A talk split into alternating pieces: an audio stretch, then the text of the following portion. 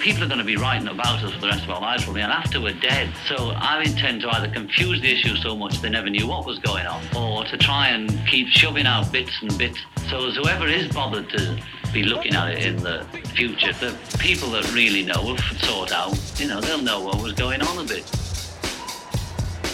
There's a lot of books about the Beatles and a lot of theories, and I try not to read them. And whenever I do, the first thing is like, oh, that's wrong.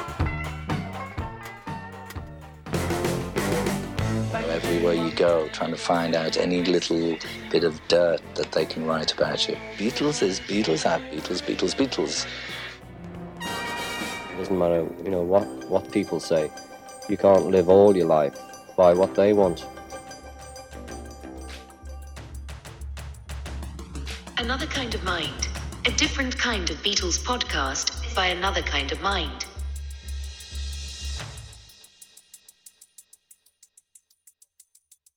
You've got mail. Hello, everyone. Welcome to another kind of mind. Today's episode is going to be a little different, the first of its kind, in fact. We're going to be answering listener mail today, specifically from Tumblr. For those who don't know, Tumblr is an active, creative, mostly fandom oriented social media site. Our listeners there tend to be well informed, resourceful, not beholden to any particular established narrative, and of course, like all fans, very opinionated. yeah. The demographics also tend to skew younger there than on sites such as Twitter and Facebook, which is why several of these questions have to do with sex. sex. You know, kids today, sex, sex, sex with them. Not like the Beatles, they were chaste, as we all know. yes. Pillars of upstanding morality. Their bodies were a Pure. temple.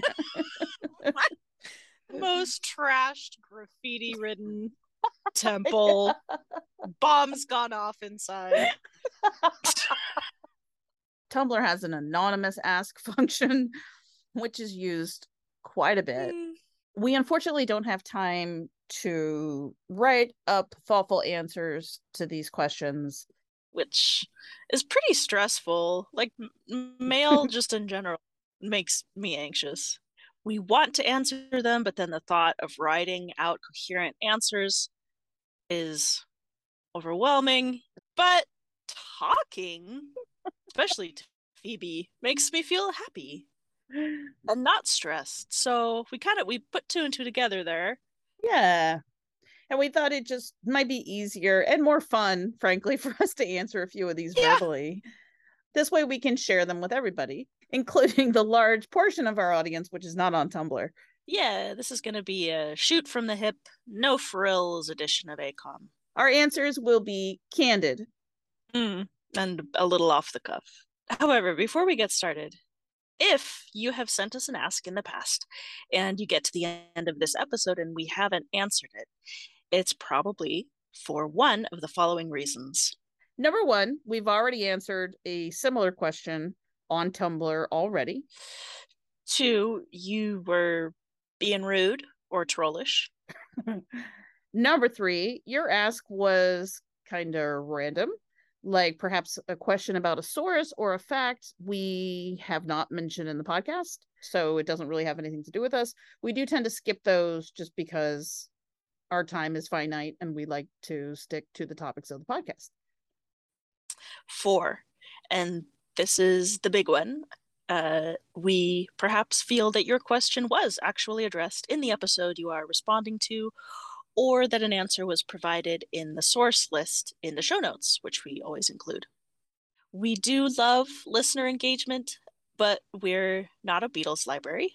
We have done the research that we've done, and if you want more context for for example, a quote we've pulled out of a book or whatever, we encourage you to check out the source list and track down the information you desire. Yes. That said, if we're missing a source in the notes, we appreciate having that pointed it out so we can add it in.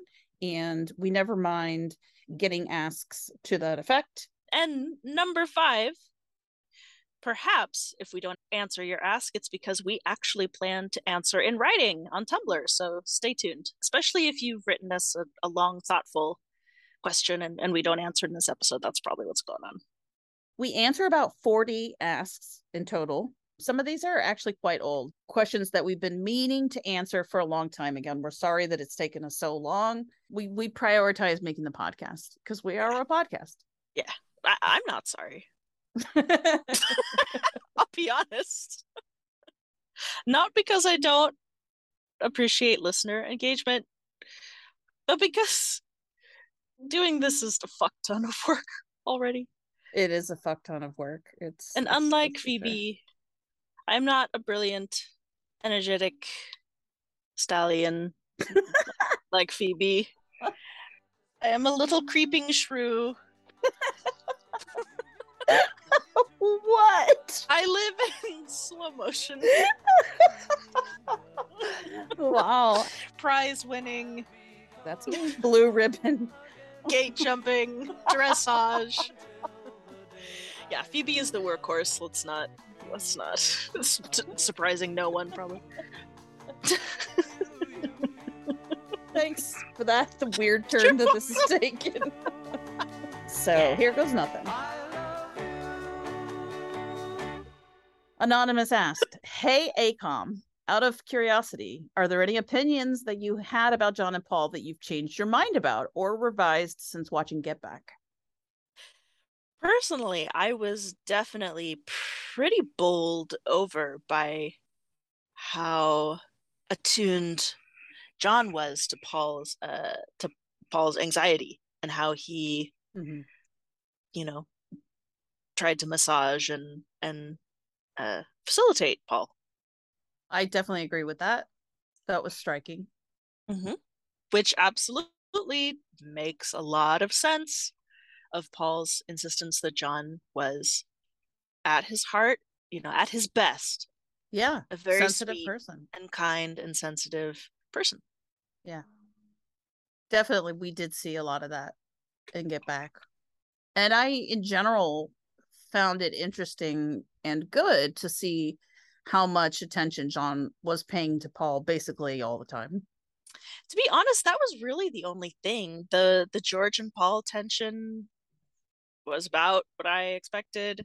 yeah Um you know i would say in general i was surprised at how much fun john was having hmm, mhm. not in episode one but like in episode two it was definitely kind of surprised at how sweet and happy and upbeat he was. I understand that it wasn't like that all the time and that that was selectively edited but it was still real. Peter jackson didn't make it up so even though it wasn't all the time it was still legit. I guess I was a bit surprised to see Paul climbing the walls as much as he was. yeah he really was. Yeah. Like i i've always thought of paul as being you know uh fidgety nervous uh having anxiety spirals bouncing he- off walls frequently. But, But not I literally? I mean a little bit because because there are there are plenty of photos of him being like how did he how did he get up there? He must have he, he would have had to work real hard to get up into that perch.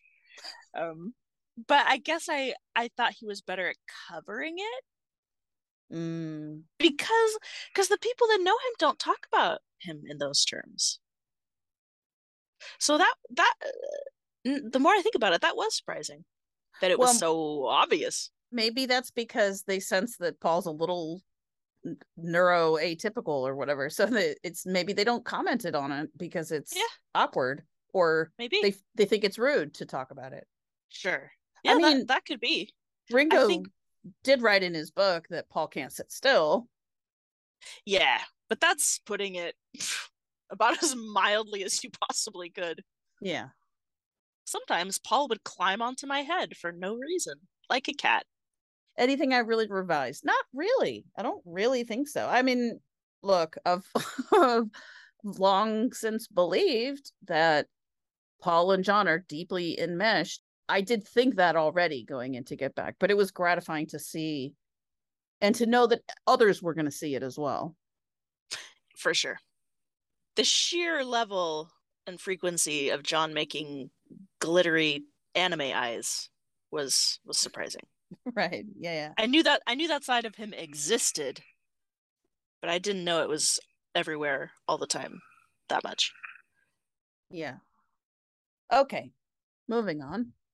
Anonymous asked, I was thinking of George and Paul's relationship in the 1970s, and I know that George says that he didn't really know Paul throughout that decade. In your opinion, after How Do You Sleep, do you think it was a matter of George ignoring Paul or Paul ignoring George or them both ignoring each other? George was never asked about his role in the song, and as far as I know, he was never sorry. So I'm basically wondering how mad or upset Paul was, and if he actively pushed away from George. What do you think? Well, I just just I just want to say first off that I'm uh I'm not familiar with the quote where George says that he didn't really know Paul throughout that decade. I'm not disputing it. I just I don't know it. Mm-hmm. Um, I know of the quote where George says that Paul had invited him to a party. I think it was a launch party for one of for Mhm. maybe Venus and Mars. Yep. Um, and that George didn't go because he, you know, he doesn't like big parties. And he said, "Who wants to meet an old friend that way?" Which I completely absolutely identify with. I am extremely George coded there. I don't like parties. I like intimate, um, small intimate gatherings. Um, but to me, that says that that they were not getting that. That that was sort of a one-off. Um, on the other hand, to me, it kind of I don't know, it's kind of a dick move a little bit. I don't know if George meant it as a dick move, but to say in public, Paul invited me to something, but I didn't want to go. Mm-hmm. Wasn't the invitation wasn't good enough for me. I mean, I I don't think that's what he meant, but it kind of comes off that way. Well, And maybe he was saying maybe that was his way of saying, "Hey, Paul, I did." I mean, it would be obviously it would be classier for him to say this one on one instead of to the paper, but maybe he- was trying to say, "Paul, the reason I didn't show up was just Yeah. because I felt uncomfortable." I, yeah, it's not that I didn't want to see you. It's just I I didn't want to go to a party. Um, yeah, definitely suggests that George wants greater intimacy intimacy with Paul, not less. And by the way, I fully relate to Paul on this matter. I would much rather see everybody in a party. Because you have multiple escape routes, which is Well- very, very helpful. well, that that's the other thing I was thinking is like, well, George, maybe Paul needs to, you know, put his toe in gradually with you. yeah. Maybe he is, I don't know, hurt and angry about Klein and how do you sleep and all the bad stuff that went down between you. So maybe he's not ready for a one-on-one get together with you. Just a thought. If you're trying to repair your relationship after an enormous traumatic rupture, it absolutely makes sense that you might want some people, some uh, substances uh, there as a buffer the first few times. Yeah.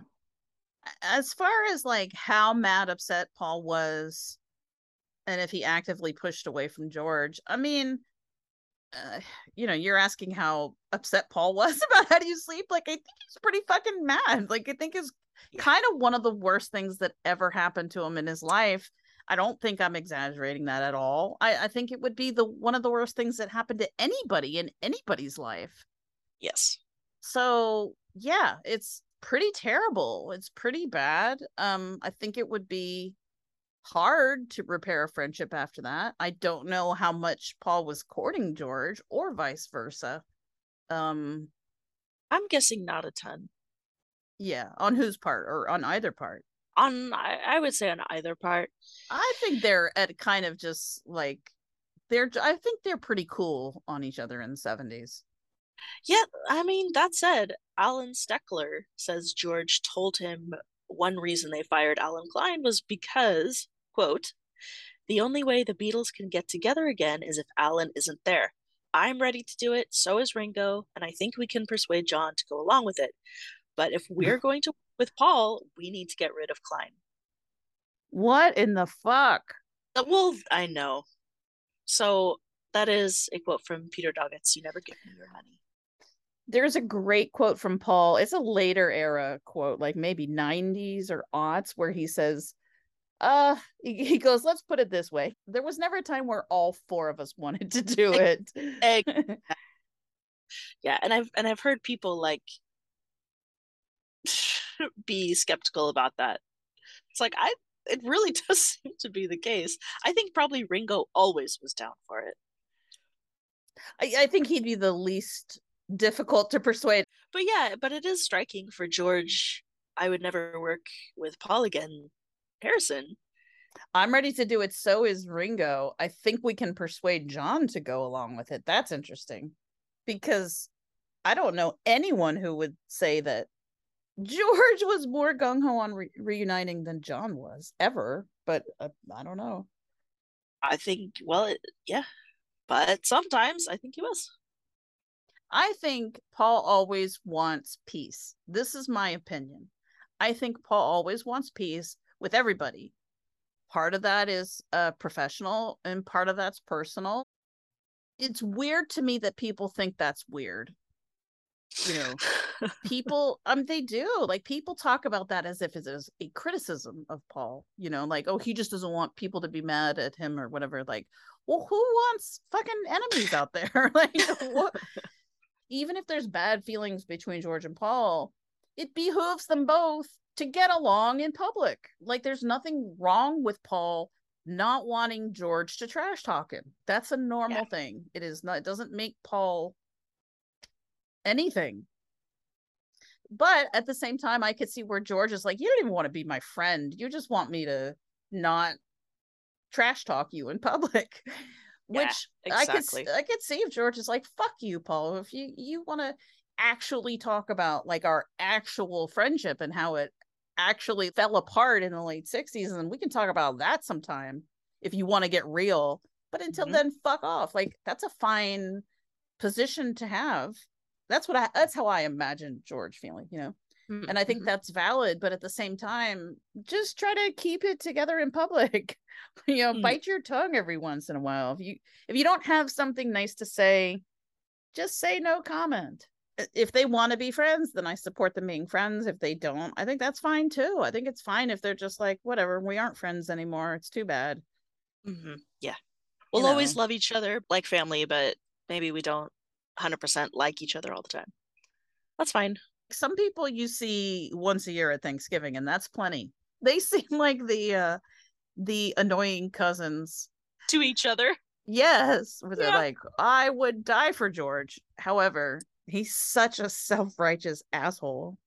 He's like, Paul fucking drives me up a wall. Don't get Yeah. me wrong, he can have my kidneys, but Right. he's so irritating. yeah. Yeah. I often think of them as, uh, and this, as sort of their relationship as being sort of like Frasier and Niles Crane from Frasier.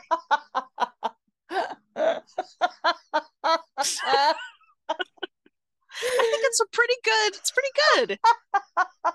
That's hilarious because George is Niles. Yes. Oh, absolutely.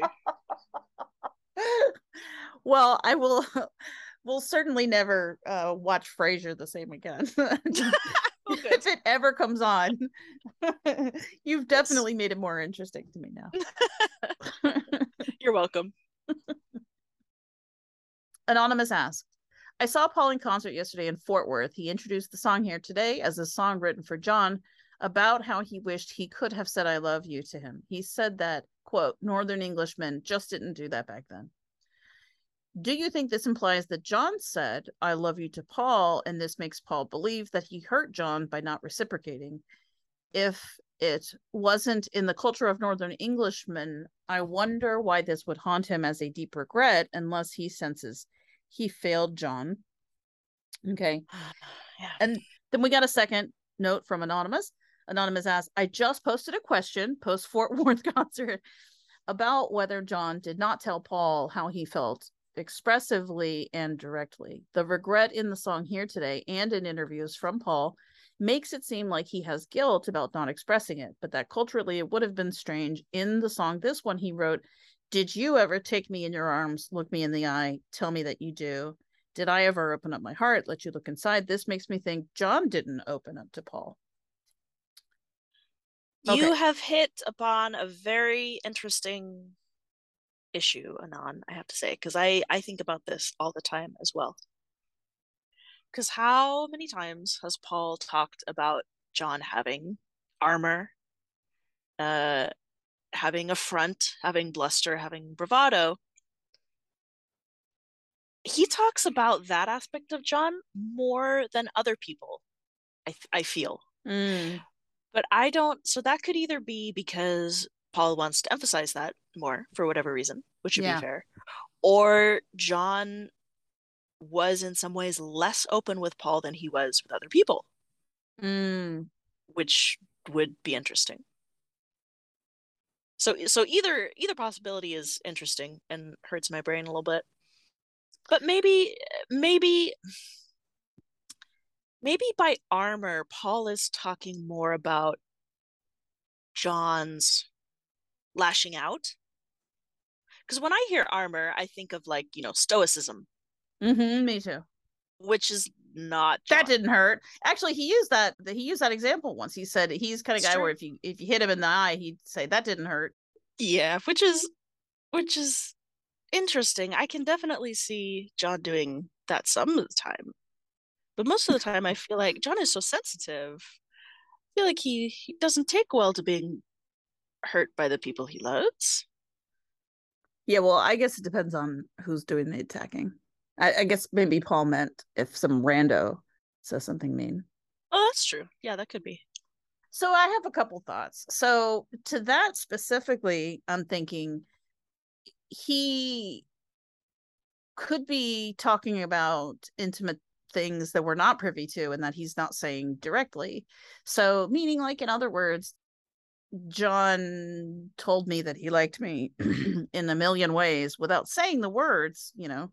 Mhm. So it could be something like and that, was and that was good enough for me. Yeah, exactly. Because I don't like But to talk about things. Right, Yeah. but maybe that wasn't good enough for John. And if Yeah. so, I regret not giving him what he needed. Yeah. So, and then the other thing is that, like, in terms, in terms of this whole, like, wait, he said that they got drunk and said they loved each other, but then he also says here, like, tell people you love him. Didn't, isn't, wait, isn't the moral of the story to say you love e- each other? But didn't he just say that they loved each other? Like, I've seen people get confused about that. I think this is a case of overthinking right here. You know, Yeah. I think He didn't say it enough. Yes, yeah, yeah, yeah. I think the point of that story is they got drunk and they shared their true feelings for the first time. Then it made him cry and what like it was a big deal. It's a big thing. Okay. But I mean, I don't know, Paul mentioning it in here today, I always get the impression that he's saying like like he's calling John out. That's what I think. He's saying don't pretend like like I know. I know because I was there, you know. Yeah. Yeah. So I know how you felt, really. And it's not incon- inconsistent if he's saying, you know, it wasn't it wasn't the done thing for northern men of my generation to say I love you. That's totally consistent with him having to be drunk to say it that time. Yeah, he's just explaining why it was difficult, why it wasn't something that he could it wasn't a conversation he could have in normal daylight. Yeah. And, you know, And vice Well, versa, according to Paul they- at least, you know. yeah, they were best friends for for 10 years.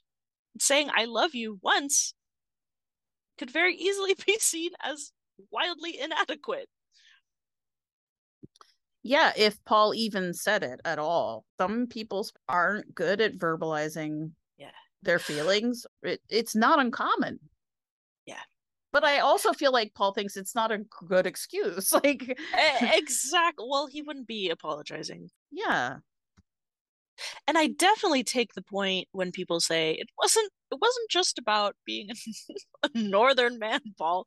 Like that's I'm sure that has something to do with it, but you're also very special.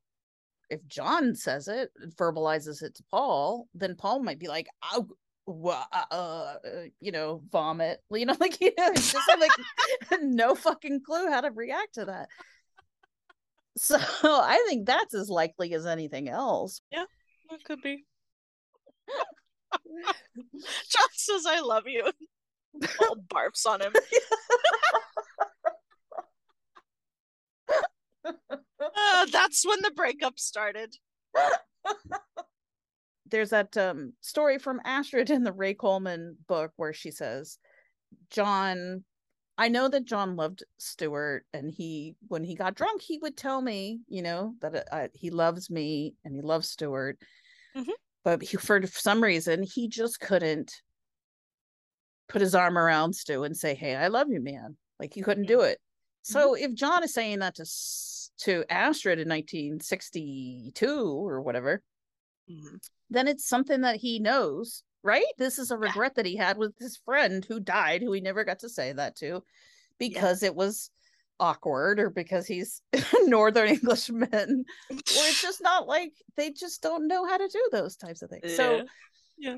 Eh, so if that's something that John can verbalize, albeit drunk in 1962, to me it doesn't seem far fetched that in 1964 he's like, "I love Paul. I should say it to him now while he's alive." Sure. Right? So he, they get Mhm. drunk. He says that to Paul. Paul cries because he doesn't know how to react, right? Yeah. And then and then John cries because Paul's crying and you know, maybe Paul never got the words out. But he had to he had to Oh. tell himself that John knew.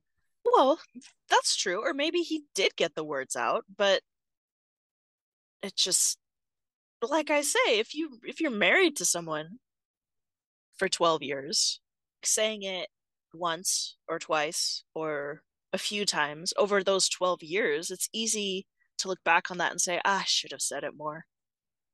Oh, I for should have said a lot more.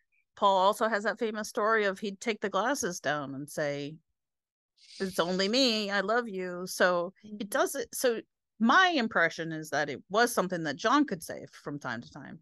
Mhm. then again, Paul, a couple times, Paul said, you know, while John was alive in interviews, that he loved John. So, that's true. So he can S- say it at least to the paper, exactly, which might mean something or it might mean nothing. but might be um residual guilt about not telling him to his face. Yeah. That's maybe that's the best Paul could do. I don't really know, and I don't think we're going to get an answer to this. Appreciate people while they're here is the is Mm-hmm. the whole point. So I don't think we can necessarily construct to the moment what happened. Well, definitely. And especially if his purpose with that story is to exhort other people to tell people they love him, it, the more emphatic he is about it, the better. Right, doesn't say- exactly. I only ever told John I loved him. Four times. So people tell the people you love more than four times that you love them. yeah. you know, you know what I mean? Like, no, he's gonna say, listen, you will regret it if you don't say it. Say it. I love that moment in this one though. That's so so good. Goes up an Mm, octave yeah. and he's like, "Okay, I know I didn't do it enough, but what about you? I didn't feel loved enough by you either." Yeah, yeah, and that is definitely a you know I I take the point that like this song could also apply to Linda, but that's the one part I think do- doesn't because Mm. I, I don't think he would ever accuse Linda of not Saying I him. do? yeah. Yep okay, moving All on. right, moving on. Some of these are not anonymous asks. However, just in case people don't want us to read their handles on air because we didn't take the time to double check with everybody, we're just going to say a listener instead of reading people's names on air, just to be on the safe side. So we have three asks in a row from a particular listener. We're just going to call this person a listener. You know who you are. You know who you are. Yeah, exactly. so, hello. Thank you for listening. A listener asked something you said in a previous post intrigued me. In the decade since 1980, this was Daphne's being quoted here. In the decade since 1980, Paul has talked about John and to John. So, do you think Paul really talks to John in his head? Love the podcast. Well, thank you. Um, in that particular at that particular time, I was talking about the way Paul talks to John in his songs.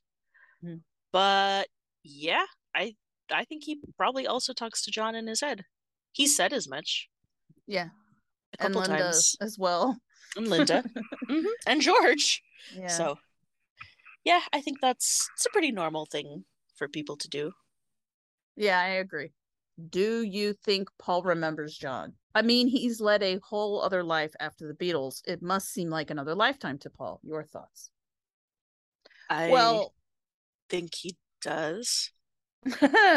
I definitely think he does. Well, first of all, I think he can't not remember him because he sees him constantly. This past year, he just saw a bunch of footage he's never seen of the two of them together. So that's interesting and weird and crazy and hard to imagine. Definitely take your point that he's led a whole life after the Beatles. I mean, I, I definitely like, and Paul's been close to a lot of people since since then. Um, but yeah like i said i mean john is is not just like a very important part of his life and a big relationship in his life and basically like his first husband um Mhm. there's pictures of him everywhere and film of him everywhere and his music is everywhere Yeah. and they did a Well- lot of work together that's that's still very popular so it's hard Mhm. to even imagine i don't think i don't think paul could ever forget him it's Yeah. impossible Well, besides which, they knew each other during late teens and early 20s, which is like the that's true you know the high watermark of being able to remember things. yeah So most people that most old people that you talk to, their most usually their most potent memories are from That's that's true. you know those those are pretty indelible. That's a great point. That's a great point. It's when you it's when you age, listeners, and years start going faster and faster that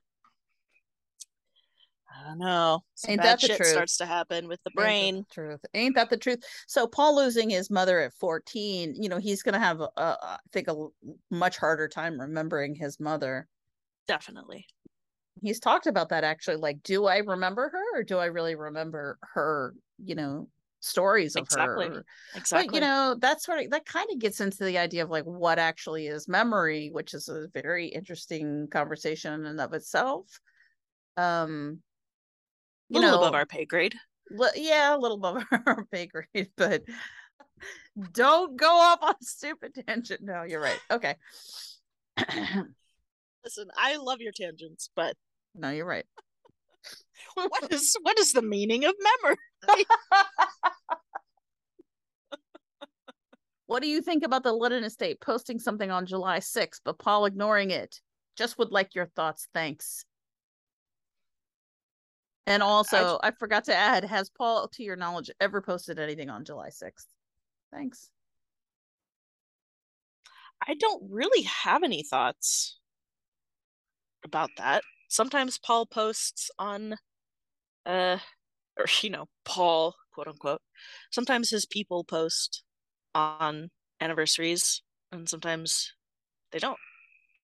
Um, I feel the same way. I don't really have any thoughts at all on I I don't take their social media seriously.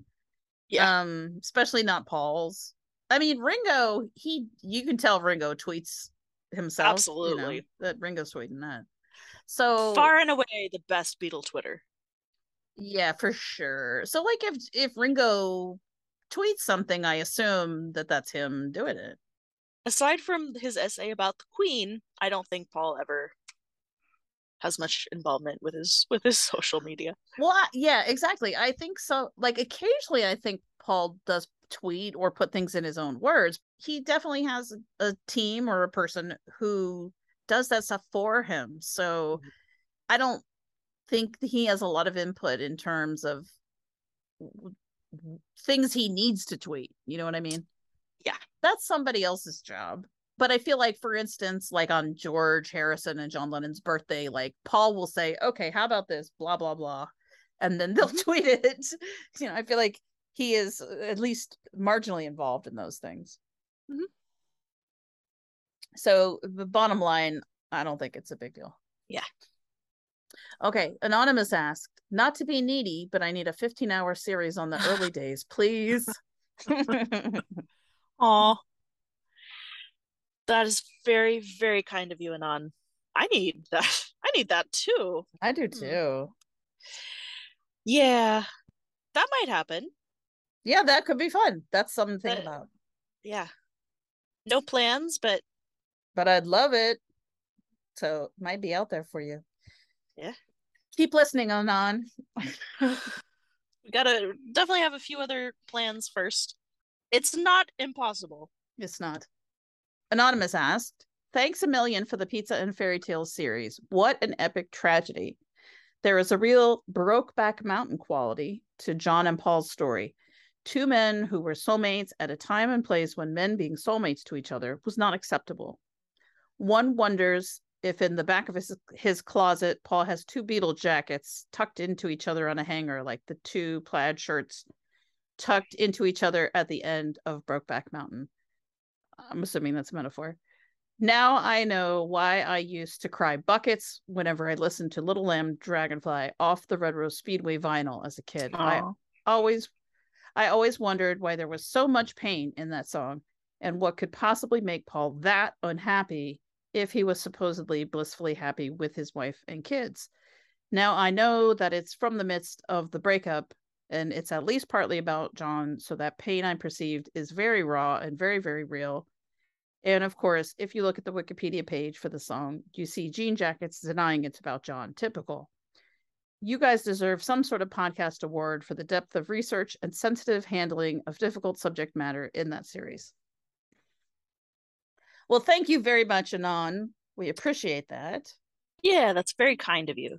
And we're super glad you enjoyed the Pizza and Fairy Tale series. Absolutely. Thank you.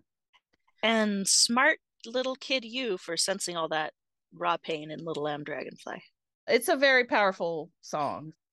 Yeah. Um, so I mean, to be fair, uh, that's just our interpretation of Little Lamb Dragonfly. We don't know anything else than what is already known about that song. Paul has never confirmed that it's about John No. at all. Yeah, no, I don't think he said anything about that uh, that I'm aware of. I don't think he's ever Mhm. mentioned anything about it being about John. Yeah. It's just that's just my take based on the timing of when the song was recorded and some of the emotions that we know Paul was going through at that time. So, you know, again, not saying necessarily that it is literal. I know I say that a lot, but I I still feel like I need to say it every time. Just that I don't think that Paul necessarily writes literally. And I also don't necessarily think he sits down and says, okay, I'm going to write a song about my father now, Mm. or how I disappointed myself in this particular situation, or whatever it is that, you know, you use your art to do. I think he just Mhm. writes about things that are going on inside him. Mhm. So that's my interpretation of the song. If it resonated with you, I'm very pleased to hear that. And thank you. In terms of Paul having any hidden Beatles things at the back of his closet, I think the answer is definitely yes. Except they're not hidden. They're not. they're on display, or they're in a box in his attic, or they're in a box in his barn full of memorabilia. yeah. Or they're in his pocket at all times. Yeah, take take your pick. I loved that part in in that George Martin special where they were talking about the lights that they brought in to Studio Two for at- Atmosphere. They were talking about how stupid and janky they were, and and then George Martin's like, "I wonder whatever happened to them," and Paul's like, "Yeah, I, I have them." of course you do, Paul. Of course you do. Yeah, and just to be clear, I really do genuinely think Paul was happy with his wife and kids. I don't think that mm-hmm. those things are mutually exclusive. And that is something, again, that we've tried to emphasize on this podcast. Um, you know, loving John does not mean that he's unhappy with his wife and kids. So he very much wanted his wife and all those kids Yeah. so and they very much are a source of pleasure and and fulfillment and happiness for him so i don't ever like to see those things um pitted against each other Mm, mhm. Yeah, good point. Yeah. Not that that's necessarily what you were doing, Anon. exactly exactly But- Anon, i'm not trying to accuse you of anything. I'm sure that it was not intended in a bad way. And just very i'm very sensitive about you know any sort of biphobia. So i just want to be clear whenever that sort of issue comes up just squash it immediately. I don't think that that's what's going on. Yeah. okay. Next. listener asked i have a question about your pizza and fairy tale series. At the very end of episode five one of you said i think it was you daphne um, one of you said that we don't know if john and paul were lovers in the classic sense and if not it might worry john parentheses he didn't feel that he and paul were a thing. But elsewhere you have recreated john's statement that love and sex do not have to go hand in hand because he experienced both love without sex and sex without love how do you combine these two mutually exclusive attitudes? Well, maybe his statement about enjoying sex without love and vice versa was made on a good day. And then on other not so good days, he would have regretted not going all the way with Paul, whatever that might have meant to him. Yeah, and also maybe excuse me. Um Well, and also he said sometimes they go together and sometimes they don't and he says Mhm. he's had both. He didn't Mhm. necessarily say he was satisfied without Well, that's true. That's true. Sorry, Yeah. Mhm. Another possibility, maybe he wasn't talking about Paul. I mean, he could have been Right. talking about other women in his life that he was friends with, Mhm. or men for that matter, that he was friends Sure. with, but he or then he loved, but Mhm. he wasn't sexually interested in them. Yeah. So, and of course, those things, of course, that's true. Everybody has people they love but don't have sex with. Yes, they do. Yeah. Well, hopefully. and i mean i guess maybe not everybody has sex without love but m- most people do at some point Mhm. so that's just kind of a truism sometimes there's love without sex and sometimes there's sex without love Yeah. That doesn't mean that every single relationship you're always going to be completely satisfied with whatever ratio of those two things yeah happen to be in that relationship. You can still wish you had a little bit more of one or the other. I guess listener if your question is do we think that john was unsatisfied with the paul relationship because it wasn't physical? And if so why did it have to be physical? Then i guess that's a different question. Um and i mean we don't Yeah. know that that's 100% the case but there's Mhm. lots to suggest that that was the case Yeah. But even if it was the case, I would definitely think that ultimately John's main regrets are emotional. i agree i yeah Yeah. agree. We spent quite a bit of time going into John's uh long to lifelong longing to live with his friends. yeah And so I think I think if anything, that probably would have been a bigger disappointment. Yeah, I mean, in that Sandra Shevey quote, he does talk about like the physical closeness. Mhm. Like the examples that he used were being held and holding hands. So Yes. I think that's important, and that's something that he, uh, uh, meaning like I don't think the deal breaker was, Paul, we have to have sex or I can't be your friend anymore. You know, Right, right. but it might it might have been like I need a little bit more, you know, like Yeah. sometimes I need to be held and Mhm. and we do have I mean, out of John's mouth that if he had that, then maybe that they could have continued on. Yeah. Well, what's kind of funny, and I have, no, you know, there's no way of knowing how meaningful this might be, but it's it's kind of amusing that that uh, that John is talking about those, you know, more tender, affectionate things being held, having his hair stroked when he's sick, Yeah. all that stuff. So that's the main thing. And then he says, I mean, maybe if I was a homosexual, we could have had a homosexual relationship, and by default, if we were fucking, there would have also been holding and hair stroking mm. which is the main point, the main thing that I felt was lacking.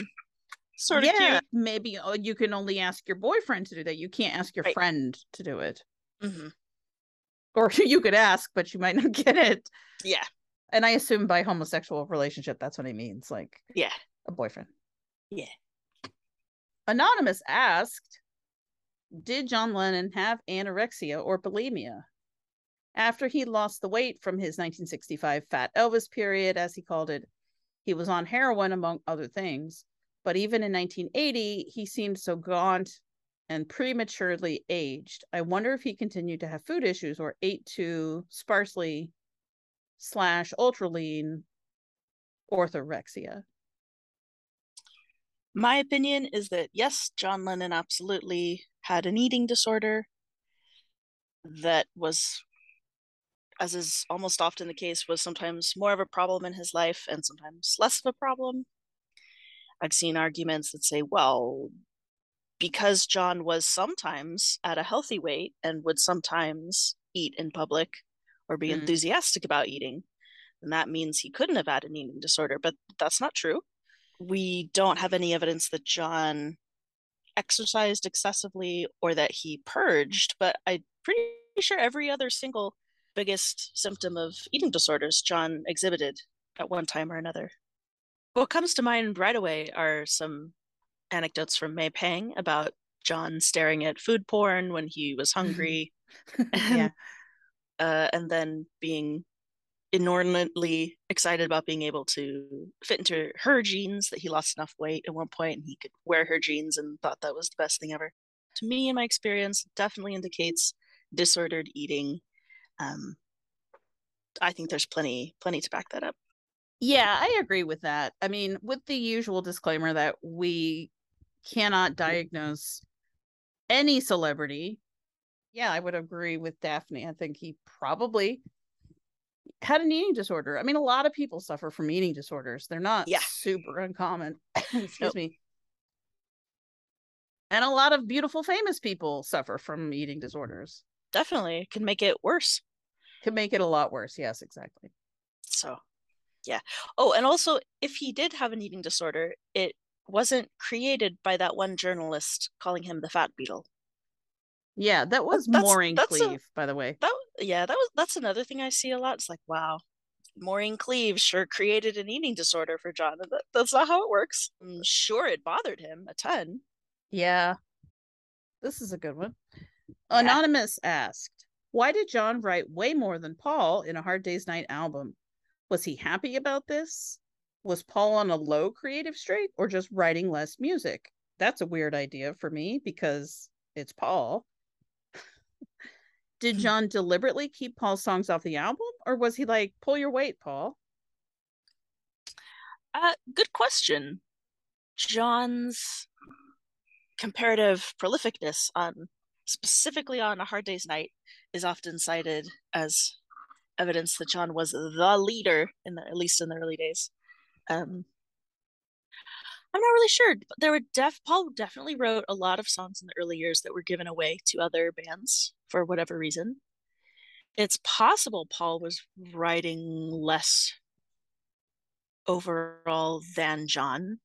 So Paul wrote a couple of hits that didn't make it onto the album, right? So he wrote um World Without Love, which was the number one. But I agree, isn't the best Beatles song, maybe. Um well, well, sure, I I have no problem with them rejecting it or, or Yeah. deciding to give it give it away. like you said, don't bother me that they Mhm. rejected it. On Hard Day's Night, the the songs that Paul did contribute are very, very good. So he wrote And I Love Her, Can't Buy Me Love, and Things We Said Today. I mean, those are all top tier Beatles songs. And John wrote If I Fell, I'll Cry Instead, which I think is top tier anyway.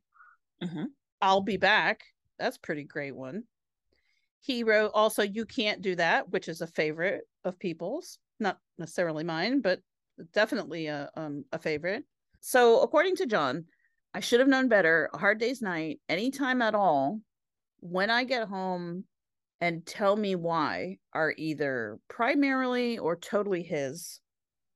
I'm happy just to dance with you as a co-write with Paul. So yeah, so John comes in pretty strong there, but again, I would say like Paul's three songs on there are very, very strong. So maybe he was writing less. Um, I don't, but I wouldn't call it a low creative streak. I would say it's lower in quantity, but not in quality at all. Yeah. And again, you know, Lennon and McCartney were writing a lot of songs together still at that time. Yeah. So Paul's putting a lot of energy into those.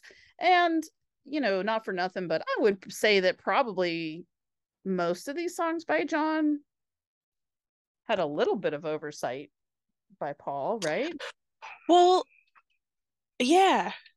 If we're to believe that what we saw in Let It Be was much, much less collaboration than had been the norm before, then they were probably collaborating more than that on the Hard Day's Night songs, which is to say they were collaborating quite a bit. Yeah, I don't know, Anon. There mm-hmm. could be something going on with John and Paul's respective engines, or it's a bit of an optical illusion. Okay, so songs Lennon and McCartney gave away. Paul wrote one and one is two. One and one is two. Okay, so Paul wrote From a Window. That was given away to Billy J. Kramer. Oh, No- that's right. I, I like Yep. them. Mhm, Nobody I Know. I don't even know. That's a Peter and Gordon. So that was a Paul. Like Dreamers Do. Oh, that's the yeah. Okay. I think that's a Paul, is it? Mhm. Um, I'll keep you satisfied. That's a Paul. Oh wow, love of the loved. That's a Paul. Woman. That's a Peter and Gordon Mhm. one. That's also Paul. Um, okay, so most of these were written by Paul. Um, tip of the tongue. I'm not familiar with that one. That went to Tommy Quickly. And I'm in love, but I'm in love was a John, and so was Bad to Me. So John gave away at least two. Mhm. Paul gave away a lot more. Paul gave away a, a lot more. I'll be on my way. I don't want to see you again. Wow. World Without Love. It's for you. That's a, actually a great song. Yeah.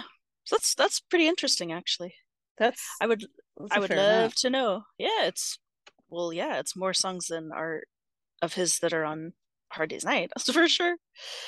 Uh that would be an interesting thing to look into. Yeah. I mean, I could eh, I could see how it would look like John is edging Paul out, like sort of vetoing a lot of these songs. But I also think you could just make the case that Paul is writing for genres that the Beatles aren't necessarily playing in. And It's exactly. I, I think that speaks more to Paul's versatility than anything else. So Mhm. I don't think it's a slight against Paul that these aren't Beatles songs. Right. Um I mean, I guess the question is, was Paul pressed about it? Like, is he trying to get these on Right. Beatles albums? Exactly. I don't even know if we have a lot of evidence for that. No, I don't I don't think so. But all of those, that whole list definitely I think answers the question that Paul was definitely not on a low creative streak That's for sure. Yeah. or writing or writing less. Yeah. And again, some of these songs are really, really good. Some of them are kind of, eh, you know. Yeah. But then so are some Hard Day's Night songs. She said uh blasphemingly. All right. Anonymous asked, after John died, Yoko reportedly gave Paul tapes of four songs along with two letters written by John that were so personal. Paul has never shared the contents of them with the public. So, my question is number one, what do you think is in those letters? And number two, do you think we will ever know? Hmm. So these would presumably be letters John wrote to Paul but never sent. I think that Anon might be conflating the Yeah. letters that Paul mentioned to Hunter Davies, that he has two letters from John that are too personal to share. The tapes that Yoko gave Paul are Free as a Bird, Real Love, Now and Then, and Grow Old with Me are the four songs that Yoko gave to Paul. And there's a story or an urban legend that John had written on the tape for Paul, which Yeah.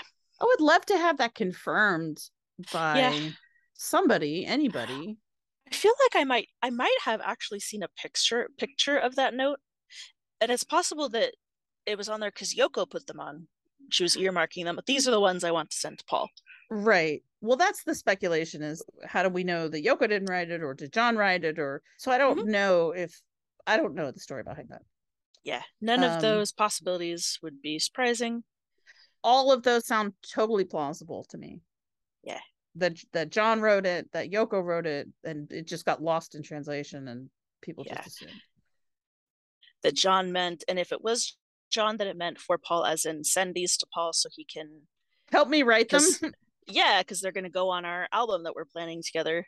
Not or like be not like I wrote Paul is the object of these songs. It'd be weird for him to like make a note of that. if I Like, die, why why I would want- he do that? I want Paul to have these love songs. Yeah. Which isn't to say they weren't written with Paul in mind. I don't know. But John writing for Paul would not be evidence of that, in my opinion. Yeah, that's true. I mean, that's not normally what you Right. well when you write someone a song, you don't usually write it on the on the label Yeah. And for your own for your own uh for Maharishi. Purposes. Yeah, right. put that in the in the shelf, in the drawer. I have them all organized according to who I wrote them about. Oh, the letters. Yeah. My suspicion, and maybe this is wishful thinking, but my the vibes I get is that Paul doesn't want to be around when those things are made public because he doesn't want to talk about them or be asked yeah. questions about them or see commentary on them. But I do think deep down he wants them to be known. So my hope is that they will be released uh, as part of a, you know, memorial letters to and from type work at some point. I hope so too. Because you know he's got them. It's not like he burned them. If he leaves them to his kids, then Exactly. Yeah, my fan wank is sometimes I think like the kids know the whole story. They have all the material. They have all they have the full story. So or you know d- three quarters of the whole story or whatever. Mhm. Paul said it'll be up to you. You guys can do whatever you want. If you don't want people to know, if you do want people to know, Mhm. if you want to kick it down another generation and have the grandkids publish it, because no one will care by then, yeah, exactly. Like it'll eventually just be part of history. Anonymous asked, Hey, I love your podcast and I'm looking forward to the rest of A Mistake in Many Ways. I was wondering what your opinion on Paul's stepsister Ruth is. Is she a reliable source for in- info? Thanks so much. I've only read through uh, the most sort of interesting portions of Ruth and Angie's writings like once. I don't really have an opinion. I I don't see any reason to discount them or to believe them implicitly. There's definitely bad blood. And then the main I think allegation that they made that got taken up in the press was that Paul didn't uh didn't help Jim financially enough. Mm. Um and then they retracted that after after the fact. well, I think I, I I seem to recall that they complained that after Jim died, Paul Mhm. cut um Angie, the stepmom off. Yeah, which which I think is true, but but no, they they They I said while them- James was alive. while Jim was alive, yeah, and he was was alive. ill and and um they, I think they gave a figure for how much Jim's stipend was or whatever, and then it wasn't wasn't sufficient to, you know, keep him comfortable in his illness. Okay. Well, Seems unlikely. first thing I have to say about that Hard is, to um, dearly beloved dad has a gambling problem, which Paul did finally talk about on Howard Stern in 2021. But I'd had such a cheap instrument because my dad was very keen on me not getting into debt. He was a sort of working class man and he himself had got into debt or he'd blown all his wages on the horses. And so he had so many cautionary tales. I don't have any fucking opinion on how much money he's given them. That's his business. Who knows what the reasons are? Who knows what happened before? Who knows how fucking Angie manages money? I don't know anything about that. How, Well, and how much how much would Jim have been willing to accept for one thing? We can't make judgments about it as outsiders. Who knows what all, what manner of dynamics are going on under the surface? We just don't know. so this is this is what I'm gonna say is number one, I haven't read a book by Ruth or Angie, so I don't really know that much. I don't think there's any reason to necessarily disbelieve them. I don't mm-hmm. know that they're not credible. Everybody is always saying everything from their own point of view, so we take that with all grains of salt. If people in my life sold nasty stories about me to the press. And if those stories are about me not giving them enough money, now we're in a blackmail situation. Mm.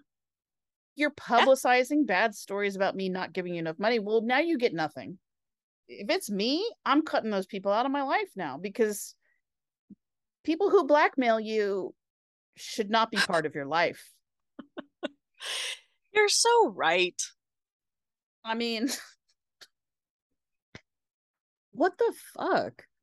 So Anonymous asked, so John reportedly tells others that he lets other men, gay or bisexual, straight, give him a BJ, gives the microphone a BJ and get back, and this is in no way a sign that he may be bisexual to Paul. How could Paul not question this? We've never heard other Beatles say this in parentheses, mutual masturbation seems more like same sex horny experience of youth. And why does John tell others about Stu and Brian? That doesn't seem normal for an adult man in his 20s and 30s. Yoko seems more like a mother.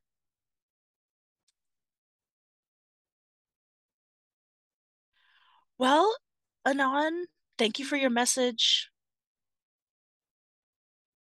I'm not entirely sure what you mean. Yeah, same. Uh there is something definitely potentially bisexual about John miming giving a blowjob to a microphone while staring at Paul. Or reporting to others that he's received blowjobs from other men. yeah. As as far as why would John tell others about Stu and Brian and not about other experiences, I- which I think is your question? The obvious answer would be that Stu and Brian are dead by the time John is talking about it. So Yeah, or maybe that's all there is to tell. yeah, could be. That doesn't seem normal for an adult man in his 20s and 30s. I mean, I think it seems perfectly normal. I yeah, I I agree. If if by that you mm-hmm. mean sexual experiences with other men, or telling his friends about those experiences. Yeah, I mean, I just for the record, like I don't think that experiences make you bi or gay or pan or whatever. I don't think your experiences make you whatever your orientation is. First of all, I know how that can sound sort of dumb if I'm like, well, having gay sex doesn't make you gay. you know, I could see where someone will go, what? Well, then what? what? You know, I can hear the pushback, but I'm being serious. Like, your sexual identity i mean lots of people have all kinds of sex that has says nothing about their sexual identity people have sex for money people have sex for exchange of goods mobility and resources and uh, status and people do it to get people to like them because they love people and they want to please them people do it just because they're horny i mean all kinds of different fucking reasons that people have sex you can't know somebody's inner thoughts and feelings about their sexuality based on one or two incidents. Well, that's true. I just try, I like to, whenever I can, to separate sexuality and sex because those are two different things. If you're saying, like, well, if this man is talking about having sex with other men, wouldn't that be as you put it, a sign, wouldn't that be a, a hint that he may be bisexual? And I yes, it's a good hint. Um, it's not conclusive. Right, because John never came out. Yeah. And if he didn't, even if he came out to his wife or other people around him, but he didn't come out to Paul specifically, then I can understand why Paul wouldn't necessarily make that leap. This mm-hmm. is why it's good to talk openly about these things well, it's not like John was above just doing something super provocative just for the sake of doing something super provocative. Yeah, I mean the the microphone doesn't necessarily mean anything. yeah, ex- except for what it means. Yeah, but I mean, Daphne and I make all kinds of rude gestures at each other to make each other laugh, right? we do. Yeah, so sometimes it's just funny. It's just funny, yeah. But it's definitely, I guess my thing is, there's definitely the fact that that is what he is doing. Whether that means anything is yes is up to, to anyone to. But but what I what makes me laugh is when people are denying that that's what John is doing in that moment. It's like, no, come on now, come on now. Yeah, if you move your wrist back and forth and like push yes. your tongue in your cheek, yeah, it's a blowjob. Like we know what it looks like. That's what that means. Yes, you are making a blowjob joke. Yeah, if you put if you make a peace sign and then shove your tongues between the V, we know what that means. It's not a subtle joke. I think we've never heard other Beatles say this. Mutual masturbation seems more like same-sex horny experiences of youth. So I think you're saying We've never heard the other Beatles talk about getting blowjobs from guys. I think that's what that means. Yes, and I, I think that's true. Yeah, that's true. Well, maybe they didn't. Maybe they haven't had the right. pleasure. Right. Or maybe they just don't talk as much as John does. I don't know. Well, I think that most people don't talk as much as John does. Uh, amen. Okay. Wow. Anonymous, uh, this might be the same anon. I'm not sure because I think these came close together, but I'm bumped. Thank you. I'll be here all week. Okay. Anonymous asked, I love how men that are close to John are always wanting to go down on him, but I guess he just doesn't return the favor. sure. Is it possible he wouldn't have shared these stories with his bestie or recreate this in Paris with Paul? oh boy. He seems to be wanting to project that others desired him, but he never desired men in some press conference, he imitates gay men in exaggerated mannerisms. So I think he dislikes the idea of enjoying same sex encounters. He knew how to blow a mic. True. John, just like all the other Beatles, definitely displayed a behavior of casual homophobia. Yep. That Absolutely. potentially has zero bearing on his own identity or feelings about gay sex. True. It um, could be internalized homophobia. It could be just regular garden variety, latent homophobia. It could be nervousness or a desire to fit in by making fun of the gays. You know, thus bolstering your identity as one of the not gays because that's just an easier place to inhabit for a celebrity in 1964. My take is I think he's attracted to men, and I think he is to a certain degree conscious of that. and I think he is certain to a certain degree self-conscious about that. Hmm. So I think he likes to, on the one hand, sort of queer bait, but then on the other hand, be like, but I don't mean it. That's just kind of pretty typical of, you know, a guy who's looked up to mostly by straight men, lives in the world of straight men and has straight person privilege. Mhm. So, yeah, I think he just sort of takes advantage of that. And in the 60s, I don't think he's at the point where his queer pride is so, you know, solidified that he's not above doing that. Not at all. I think as time goes on, you know, I think he definitely comes more into his queer pride in the 70s when it becomes more of a thing, you know. Mhm. Um And he's and he's gotten over the Arthur Janov.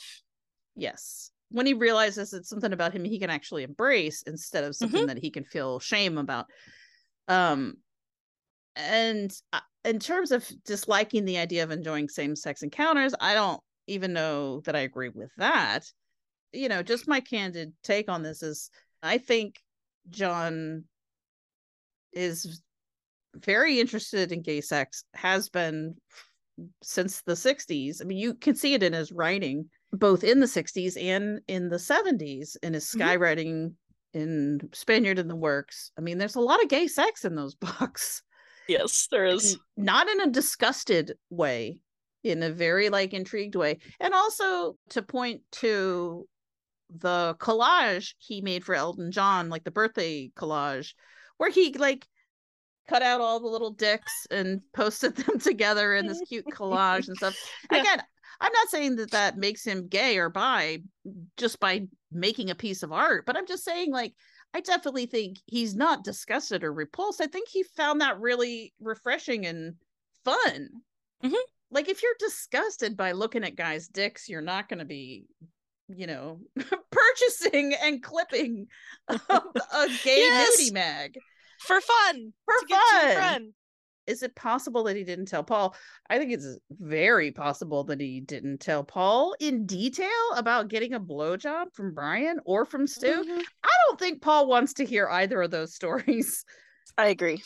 In fact, I don't think there's any way that he would want to hear either Yeah. of those stories. Yeah. Which, for all we know, encouraged John to tell him. Watch him run away.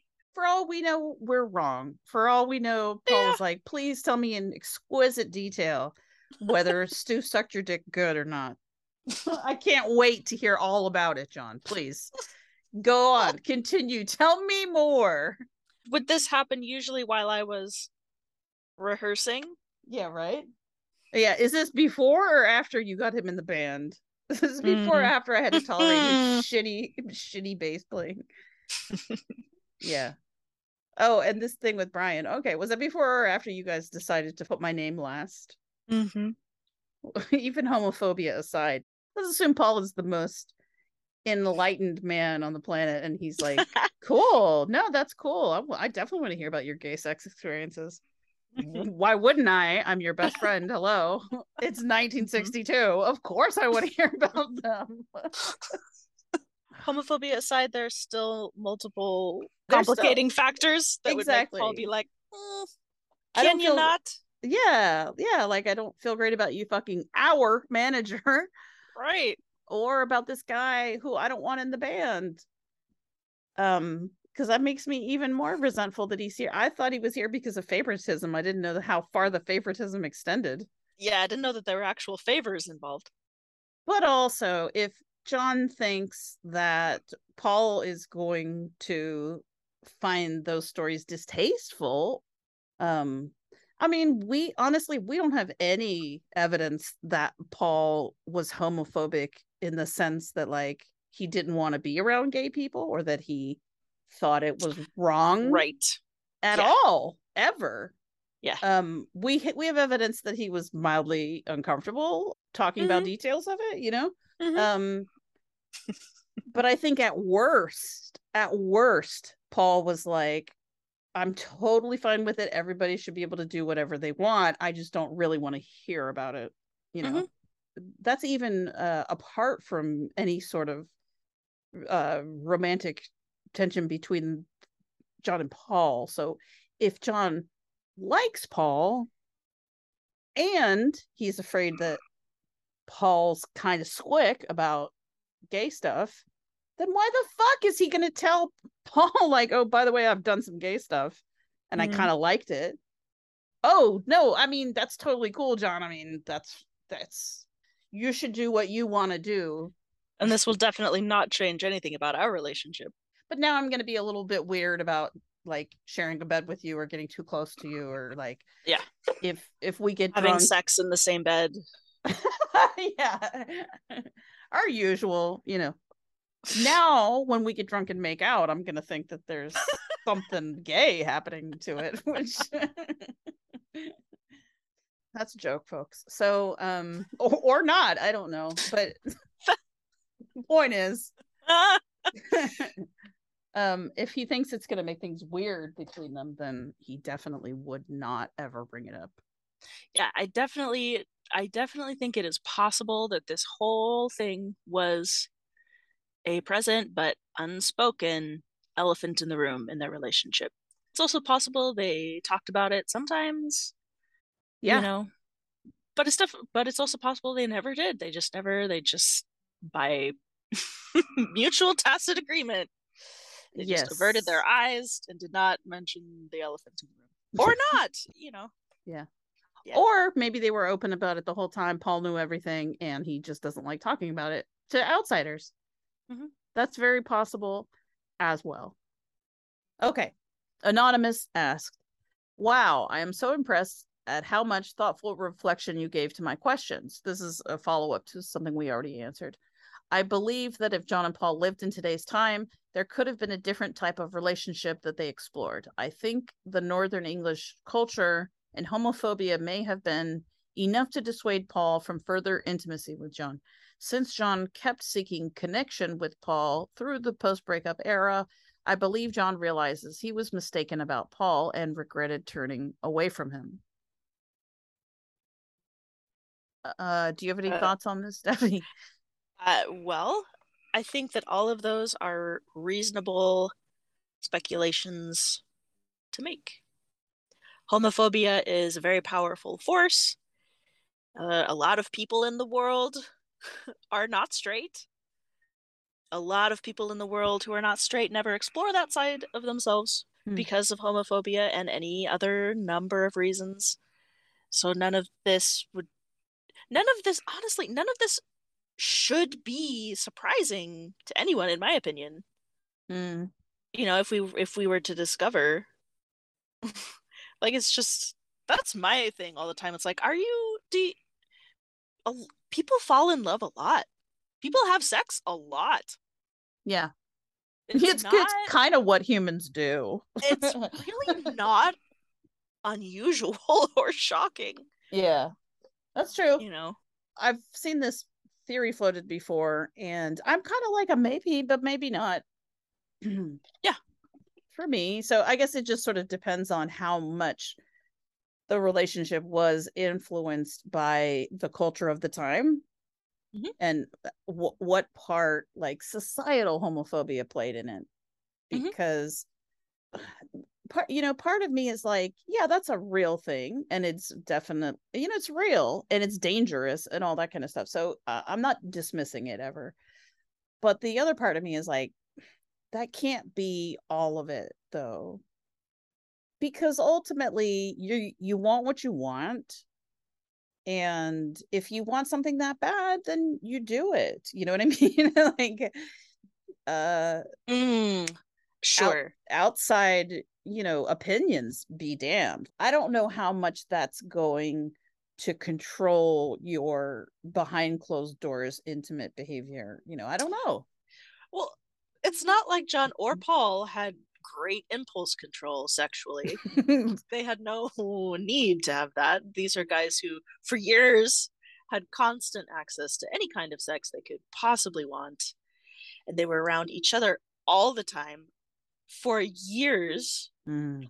alone, intoxicated, behind closed doors, stewing in all kinds of intense love for each other and codependency and intimacy and being the only ones who really understood each other and all of that. So while I definitely think societal pressure is a real thing and it can alter people's behavior, for John and Paul, John and Paul in particular are a case where I think that societal pressure alone would not have been enough to to stop them from doing whatever they wanted to do. You know? Yeah, exactly. That's that's the point. So this is all sort of predicated on the assumption that they both want it deep down, which I don't know that that's even necessarily the case. Well, right, exactly, because if they do both want it deep down, I feel like it would have happened. Right. And maybe it did. Like, it's possible that they did have physical intimacy that we don't know about. If they didn't, then there must be a different reason. There's something else. And yeah, John did keep seeking connection with Paul through the post breakup era, but I would say the same is true for Paul as well. He also kept seeking connection. Sure. Let's see um john realizes he was mistaken about paul and regretted turning away from him. I mean uh, maybe. I would be more inclined to believe that john wonders if he was mistaken about paul. Mm-hmm. you know the rest of the time feels like no i knew for damn sure. Yeah. So i would say that that regret fluctuated as well and probably that's true for paul also yeah. so i don't i don't think any of that's one-sided the regret the the desire Belonging, to reconnect. Right? Yeah, like I think all of it's mm-hmm. mutual. The yearning, the anger. Yeah, and it's going to be slightly different in different ways on both sides because they are different people, but yeah, it's definitely a mutual relationship. Yeah. Anonymous asked, "Hi, I am still working my way through episodes, so maybe you've already touched on this, but would you ever do an episode on all the relationships Paul was juggling in 68 slash 69 and how it impacted his relationship with John and the rest of the mm. Beatles? I just read a quote from Maggie McGivern about how Paul came to her flat two days before he married Linda and had a breakdown. And I'm fascinated by the levels of compartmentalization he must have had going on. Would love to hear other thoughts. All the relationships. well, yeah. first of all, we don't, we couldn't because we don't know about all the relationships. yeah, right. We probably know about the tip of the iceberg. yeah, and actually, I think yeah. it was that's what Maggie said. It was the night before, I think, that he married Linda. Yeah, yeah, he was a flaming hot mess. Yeah, not doing well. Um, that that said, probably probably not Anon. Although I'd love to to listen to one because it would be fascinating and darkly amusing. Yeah, I wish we had more info about it really. I mean, we kind of have to cobble together a bunch of stuff. I mean, there's mm-hmm. a lot of skanky stuff from the Dirty Weekend. Mm-hmm. Let's just say Linda was not Paul's only lady friend. lady friend dirty weekend.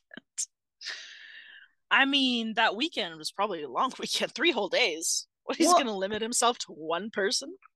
Yeah, although I think the others were mainly like hors d'oeuvres, right? Because sure, at some point he was like, "All right, all you other hoes, get away. I'm going to spend the rest of the weekend with the real Linda. the real go- girlfriends coming." Exactly.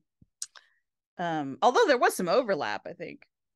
No doubt but she rolled with it. She's like, "Oh, there's other hoes here. That's fine. I know I'm the real bitch." and he's like, "Damn, yeah. you are the real bitch." and then there's his uh his trash time with um Francie. Oh, oh, for yeah. And he was also a big emotional mess, or just very, very messy period for him. You know, with breakdowns and rages and all that good stuff. Well, and he was still together with Jane for half of that time. Mm-hmm. So I'm sorry, he was engaged. he had a U.S. girlfriend. He had uh, Maggie on the side, and he had Francie, and then he had a bunch of other like half-dressed hoes in the house. Mm-hmm. Yeah, Pro- I would say probably at least one or two other semi-regular relationships that have never come forward, a la Maggie. Yeah, that's probably true. Yeah. There's a Winona in the United States.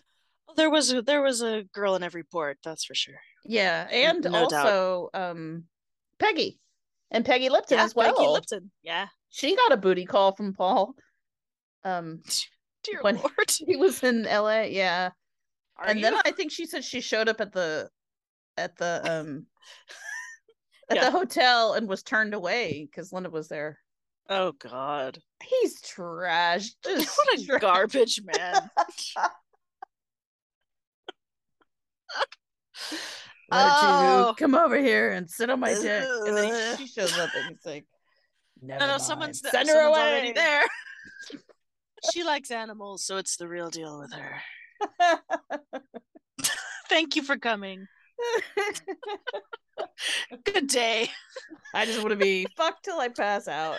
Then I will wake up, have more sex, ride around on a boat.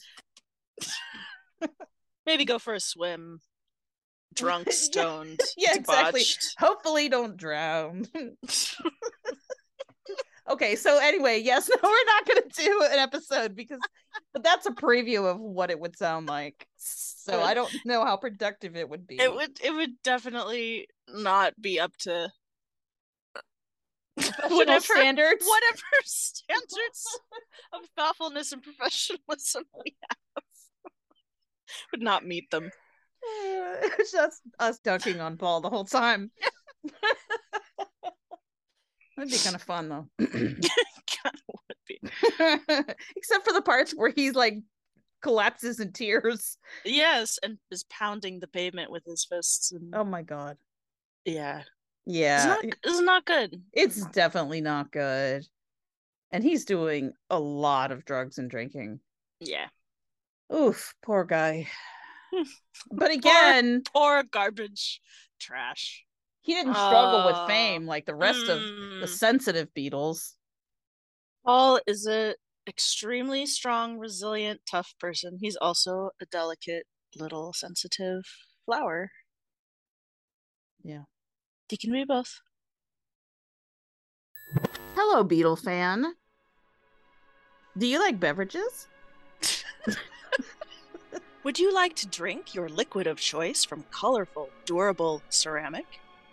Or do you prefer to take your coffee and or tea on the go?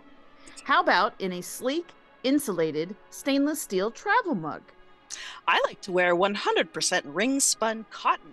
Oh, me I- too, Daphne. Isn't it the best? It is.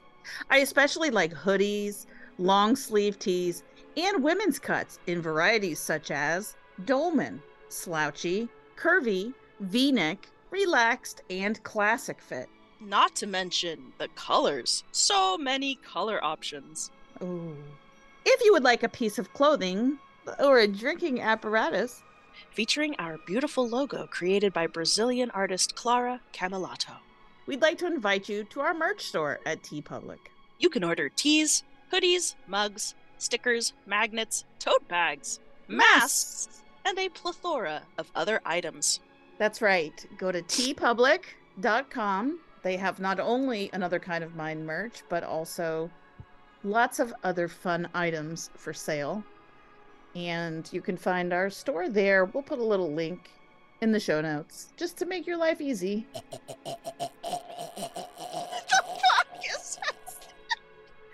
Let me take a sip for my another kind of mind. Drinking apparatus? Hydration facilitator? Thank goodness my ACOM drinking apparatus was nearby. It saved my life just now while I was choking. A hoodie might save your life if you were freezing in some zero degree weather. An ACOM sticker could seal a a wound. A ACOM t shirt could be soaked in water and put on your head to ward off heat stroke. It can be used as a tourniquet. An ACOM travel mug could be used to brain a uh. hostile intruder. Not to mention it can gather rainwater if you're ever abandoned in the wilderness. And a tote bag could be manually altered. into a tent. or a rickshaw for dragging a wounded compatriot from the woods. It could be breathed into during a panic attack. As you can see, we're both in fabulous health. Thanks to our ACOM merchandise. a mask might save your life or the life of someone you love. That's right. So head to TeePublic for more life saving ACOM products. TeePublic has periodic sales as well, so keep an eye out for those 35% off deals. By the way, we oh. are legally obligated to say that none of those items can save your life.